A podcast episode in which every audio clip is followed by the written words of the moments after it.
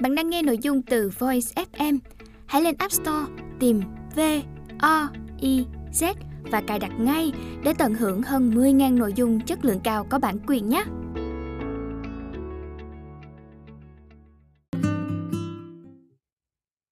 Bạn đang nghe sách nói tại Voi. Mời các bạn lắng nghe quyển sách Quản lý thời gian, sống không trì hoãn. Tác giả Damon Shaharias Biên dịch Hồng Ánh Đơn vị ủy thác bản quyền DG Publication Giọng đọc Giáng Châu Thế nào là trì hoãn? Tất cả mọi người thường có xu hướng trì hoãn mọi việc. Ngay cả những chuyên gia quản lý hiệu suất và quản lý thời gian cũng thường xuyên rơi vào tình trạng này. Chúng ta dễ bị cám dỗ, chọn cách tạm hoãn một số việc để theo đuổi những lựa chọn khác hấp dẫn hơn. Chẳng hạn, chúng ta quyết định không đi tập thể dục mỗi ngày vì mê xem các bộ phim ưa thích trên Netflix. Chúng ta không dọn dẹp mảnh sân đầy cỏ dài và đi xem bộ phim bom tấn mới nhất. Chúng ta quyết định đi chơi với đám bạn thay vì ôn bài cho kỳ thi sắp tới. Câu hỏi đặt ra là chúng ta nên làm thế nào để thay đổi thói quen này nhằm hạn chế những tác động tiêu cực. Chúng ta không thể bỏ hẳn bởi vì khuynh hướng trì hoãn là một phần thuộc về bản chất của con người. Chúng ta dễ xuôi theo những điều dễ dàng để có được trạng thái hài lòng trong chốc lát. Ngay cả khi việc làm đó không phù hợp với mục tiêu dài hạn của bản thân. Quản lý thời gian, sống không trì hoãn sẽ gợi ý những hành động cụ thể nhằm thay đổi thói quen này. Trước tiên, chúng ta cần tìm hiểu xem thế nào là trì hoãn và rộng hơn thế nào thì không phải là trì hoãn. Định nghĩa trì hoãn Trì hoãn vốn được hiểu là tạm ngưng thực hiện một điều gì đó để làm một việc khác. Một việc khác cũng có thể là không làm gì cả. Định nghĩa này không đầy đủ bởi vì nó chưa bao gồm những tình huống cần phải trì hoãn. Vì điều đó hợp lý và phù hợp với thực tế. Giả sử bạn cần đến cửa hàng tạp hóa, nhưng hôm đó là chiều thứ bảy và cửa hàng hẳn sẽ đông người. Trừ khi bạn rất cần, ví dụ như bạn đang cần dùng trứng hay sữa, thì mới phải đi đến cửa hàng tạp hóa. Còn nếu không, thì có thể tạm hoãn đến chiều thứ hai. Lúc ấy sẽ bớt đông đúc hơn. Đây có phải là một ví dụ về trì hoãn không? Theo tôi, đây là một tình huống minh họa cho việc quản lý thời gian một cách hiệu quả. Vậy vì sao mọi người cho rằng thói quen trì hoãn gây ảnh hưởng tiêu cực đến cuộc sống? Đa phần chúng ta đều nghĩ rằng đó là hành động tạm ngưng một việc gì đó và đánh đồng thói quen này với sự lười biếng. Nhưng nếu xét theo tình huống đi đến cửa hàng tạp hóa ban nãy thì tạm hoãn đến chiều thứ hai mới đi đến cửa hàng tạp hóa là một lý do hợp lý, không liên quan sự lười biếng. Trong khuôn khổ của cuốn sách này, chúng ta sẽ định nghĩa trì hoãn là hành vi tạm ngưng một hành động này do có một hành động khác được cho là hợp lý hơn. Chẳng hạn như đi tập thể dục thay vì chỉ miệt mài xem Netflix, chăm sóc sân vườn thay vì đến rạp chiếu phim, ông bà đã chuẩn bị cho kỳ thi sắp tới thay vì đi chơi và đám bạc, Quản lý thời gian, sống không trì hoãn sẽ giúp bạn ra quyết định đúng đắn hơn một khi cân nhắc giữa việc cần làm và việc muốn làm. Nhờ đó giúp tăng năng suất công việc và tiết kiệm thời gian. Mục tiêu dài hạn và trạng thái hài lòng trong chốc lát. Trong phần 1, tại sao chúng ta lại chần chừ? Chúng ta sẽ thấy có rất nhiều yếu tố góp phần hình thành thói quen trì hoãn. Nhưng tác nhân lớn nhất khiến chúng ta tạm ngưng làm một việc này là bởi vì có một việc khác hứa hẹn mang đến cho ta trạng thái hài lòng trong chốc lát. Nhìn chung, chúng ta thường chọn làm những điều mang đến cho bản thân trạng thái hài lòng trong chốc lát, dù vẫn đánh giá cao các ích lợi lâu dài. Chúng ta thích các phần thưởng ngay lập tức hơn là sau này mới được nhận. Cho dù phần thưởng trong tương lai có giá trị hơn nhiều. Ví dụ như, chúng ta vẫn quyết định mua một chiếc xe hơi mới dù biết rằng cần phải tiết kiệm tiền để dùng khi về già. Chúng ta quyết định đi chơi và đám bạn dù biết rằng cần phải học bài để chuẩn bị thi. Chúng ta quyết định xem phim trên kênh Netflix dù biết rằng lẽ ra nên đi tập thể dục. Chúng ta không thể ngăn cản một người chỉ thích nhận phần thưởng ngay trước mắt thay vì phải chờ nhận phần quà giá trị hơn trong tương lai. Sở thích này là một phần thuộc về bản chất. Hiểu được điều này sẽ giúp chúng ta vượt qua thói quen trì hoãn và bí quyết nằm ở chỗ cần phải hành động ngay thay vì trì hoãn. Một trong những giải pháp là áp dụng chiến lược vượt qua cám dỗ sẽ được nói rõ ở phần 2. 21 hành động giúp đánh bại thói quen trì hoãn. Hiệu quả bất ngờ của việc hành động Thử thách lớn nhất khi bắt tay vào một việc nhưng bạn lại thấy chán nản và không hứng thú chính là vượt qua giai đoạn khởi đầu. Và rất ngạc nhiên là sau khi đã vượt qua giai đoạn khởi đầu thì tâm trạng lo lắng và sợ hãi không còn nhiều như trước nữa. Thử nhớ lại một việc cần phải làm gần nhất nhưng bạn đã trì hoãn. Ví dụ như chăm sóc sân vườn, lau chùi phòng tắm, gửi báo cáo cho sếp, vân vân. Bạn không thích làm công việc này, nhưng càng trì hoãn thì bạn lại càng cảm thấy không thoải mái. Chuyện gì xảy ra khi bạn bắt tay làm công việc không mấy thích thú đó? Nhiều khả năng là tâm trạng khó chịu và lo lắng, chủ yếu xuất phát từ cảm giác tội lỗi khi quyết định tạm ngưng, hoàn toàn biến mất. Hơn nữa, khi bắt tay vào, bạn mới thấy dễ hơn mình nghĩ. Sau đây là trải nghiệm của cá nhân tôi. Tôi sống bằng nghề viết lách, nhưng không phải lúc nào tôi cũng yêu thích công việc này. Viết một cuốn sách hay thậm chí chỉ là một bài blog đòi hỏi tôi phải đầu tư rất nhiều. Vì vậy, tôi được biết đến là người có thói quen trì hoãn. Nhưng chính tôi cũng nhận ra rằng, một khi đã viết xong 100 từ đầu tiên, nghĩa là chưa đến nửa trang giấy, tôi thấy mình dễ viết tiếp hơn. Khi đó tôi có thể viết đến 1.000, 2.000 hay thậm chí là 5.000 từ. Hành động giúp xua tan cảm giác không thoải mái và tội lỗi, vốn dĩ gắn liền với thói quen trì hoãn. Hành động cũng giải tỏa tâm trạng căng thẳng và lo lắng liên quan đến công việc cần phải làm. Và điều quan trọng là nó tạo đà để ta tiếp tục làm cho đến khi hoàn tất công việc. Trong phần tiếp theo, tôi sẽ kể cho các bạn nghe thói quen trì hoãn đã gây ra những tác động tiêu cực nào trong cuộc sống của tôi và điều gì xảy ra khi tôi thay đổi thói quen này. Tôi hy vọng bạn sẽ được truyền cảm hứng để tạo ra những thay đổi tích cực cho cuộc sống của mình.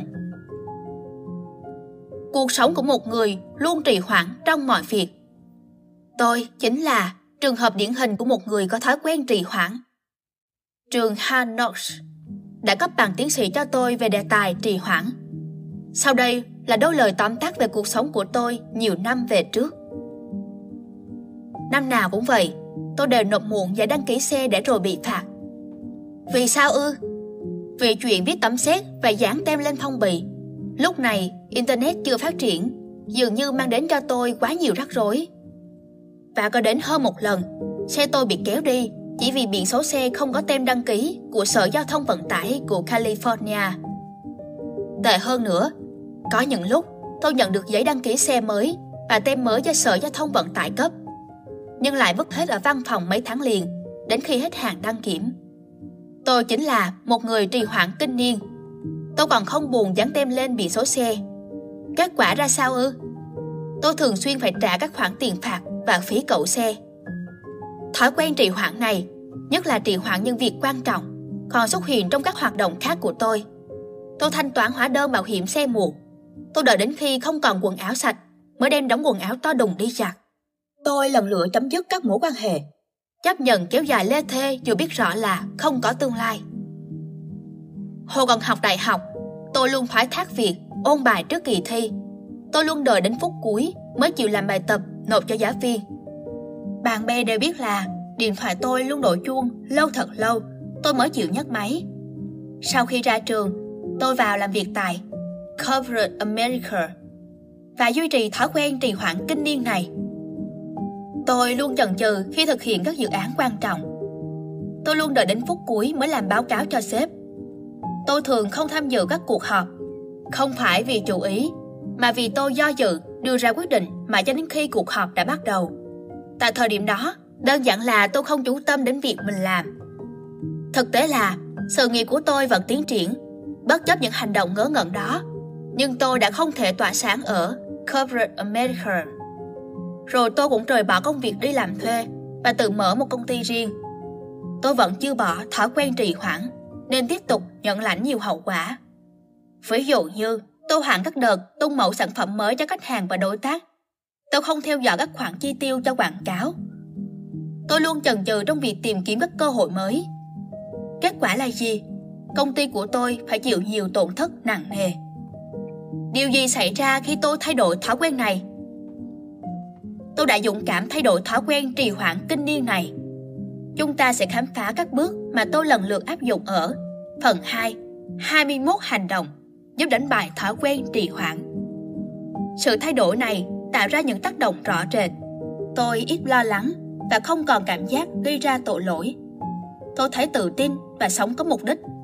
Cảm giác như giờ mới là lúc tôi làm chủ cuộc đời mình. Thường xuyên hành động giúp tôi tạo ra nhiều sản phẩm hơn, quản lý thời gian tốt hơn, cải thiện được nhiều mối quan hệ tốt đẹp và mạnh dạn chấm dứt các mối quan hệ không đi đến đâu. Hiệu suất làm việc tăng vọt. Cụ thể là tôi không chỉ hoàn thành nhiều việc trong thời gian ngắn mà còn hoàn tất những việc quan trọng trong kế hoạch hướng đến mục tiêu dài hạn của mình. Hiện tại thi thoảng tôi vẫn trì hoãn một số việc. Có lẽ đôi khi bản chất luôn trì hoãn lại trỗi dậy. Nhưng tôi đã học được cách kiểm soát nó và điều đó tạo nên nhiều khác biệt cho cuộc sống của tôi. Trong phần tiếp theo, chúng ta sẽ nói đến cái giá mà bạn sẽ phải trả cho thói quen luôn trì hoãn trong đời sống cá nhân cũng như trong công việc. Cái giá cho thói quen luôn trì hoãn trong cuộc sống và trong công việc. Có thể nói, bạn đang quan tâm đến các giải pháp quản lý thời gian hiệu quả và tăng năng suất làm việc. Đó là lý do bạn đọc cuốn sách này.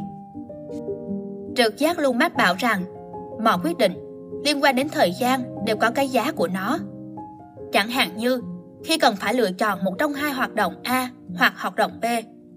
Hoạt động này chính là chi phí cơ hội của hoạt động còn lại.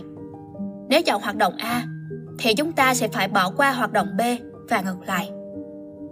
Chúng ta chỉ cần xác định các hoạt động có lợi cho mục tiêu của mình, bởi chúng ta không có đủ thời gian để làm tất cả mọi việc.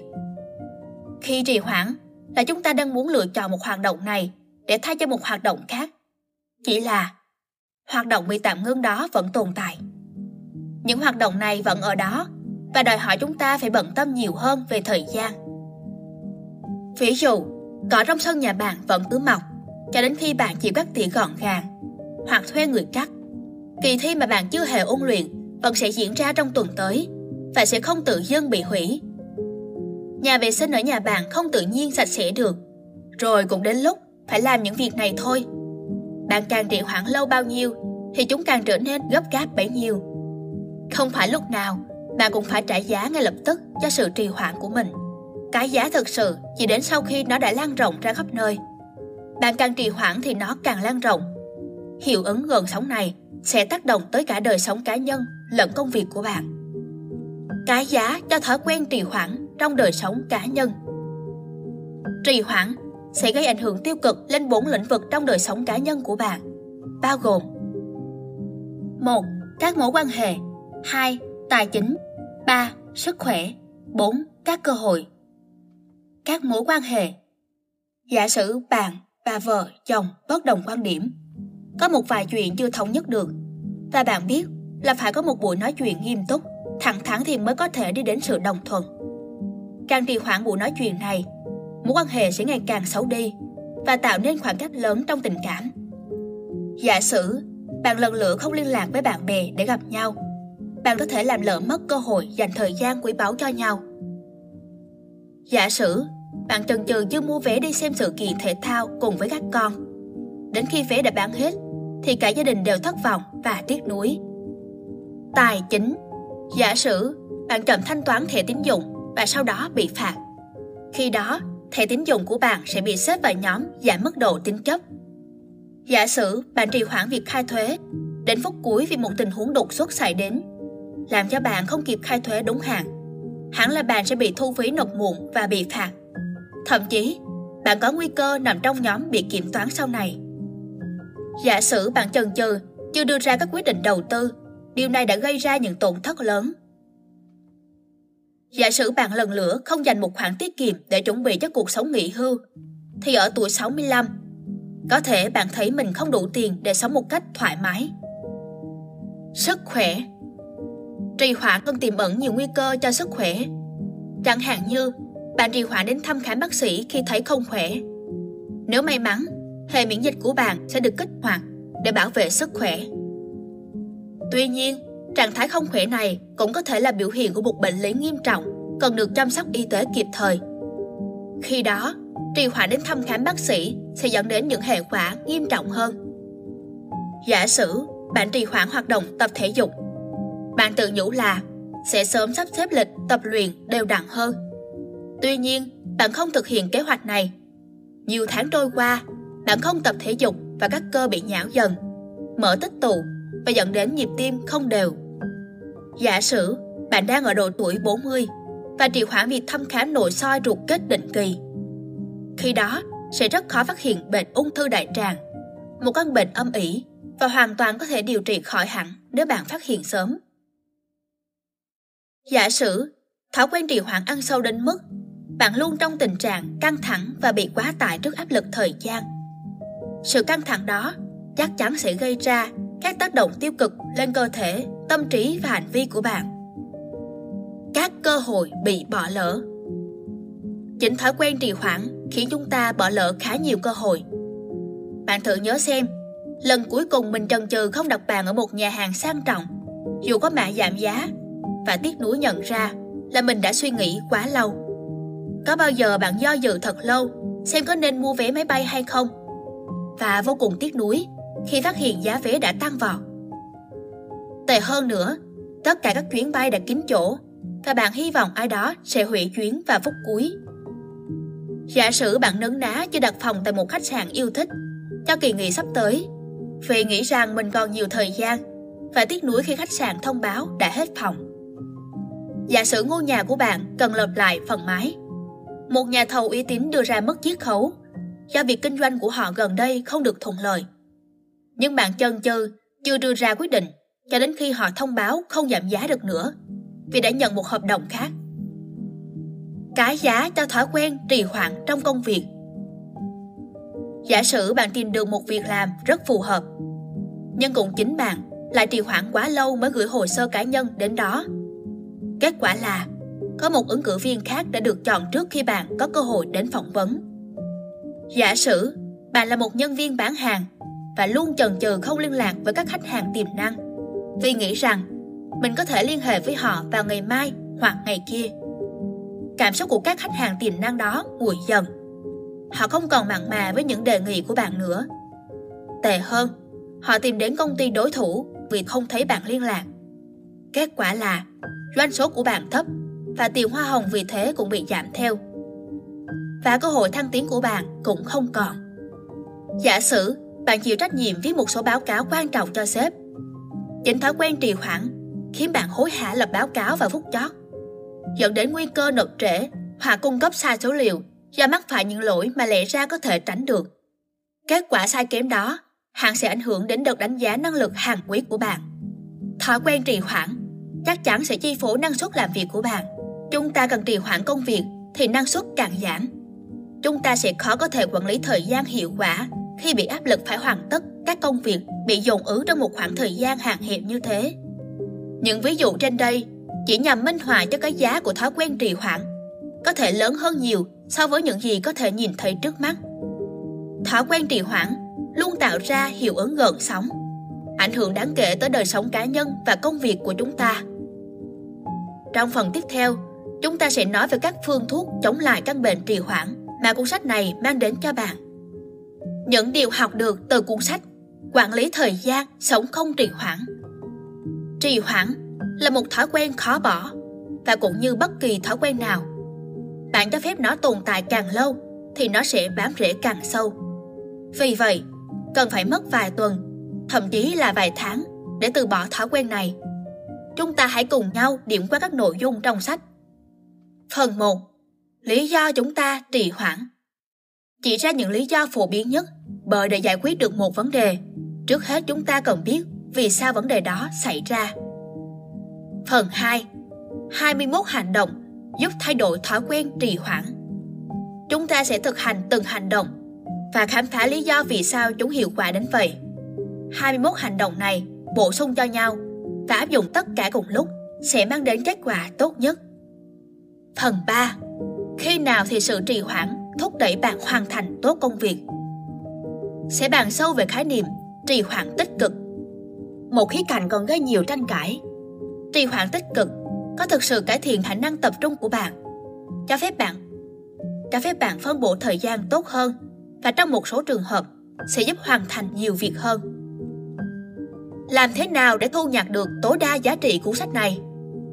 Không có một cuốn sách nào, cho dù hay đến đâu, có thể tạo ra những thay đổi cho độc giả, trừ khi người đó cam kết thực hiện. Vì vậy, để thu nhặt tối đa giá trị của cuốn sách này, điều đầu tiên là chúng ta phải cam kết thay đổi thói quen trì hoãn. Kế tiếp là xác định những thách thức và trở ngại của bản thân. Nội dung ở phần 1, lý do chúng ta trì hoãn, sẽ bàn đến những yếu tố như lo sợ, lười biếng, cầu toàn và suy nghĩ tiêu cực. Chúng ta sẽ tự kiểm chứng xem mình có thường trì hoãn công việc vì những lý do này không. Bởi như tôi đã lưu ý ở phần trước, chúng ta cần xác định được căn nguyên của vấn đề trước khi giải quyết vấn đề đó. Bước thứ ba cũng là bước quan trọng nhất là áp dụng các hành động cụ thể được nêu ra trong sách. Thực hành chính là con đường ngắn nhất để bạn nhìn thấy được những chuyển biến tích cực trong cuộc sống của mình. Cho dù bạn có là nhà quản lý, học sinh, doanh nhân, nội trợ, nhân viên bán hàng hay hành nghề tự do, thì đều có thể áp dụng các hành động mà cuốn sách này gợi ý. Nếu bạn đã sẵn sàng thi, thì chúng ta hãy bắt đầu tìm hiểu nhé. Hết, thế nào là trì hoãn?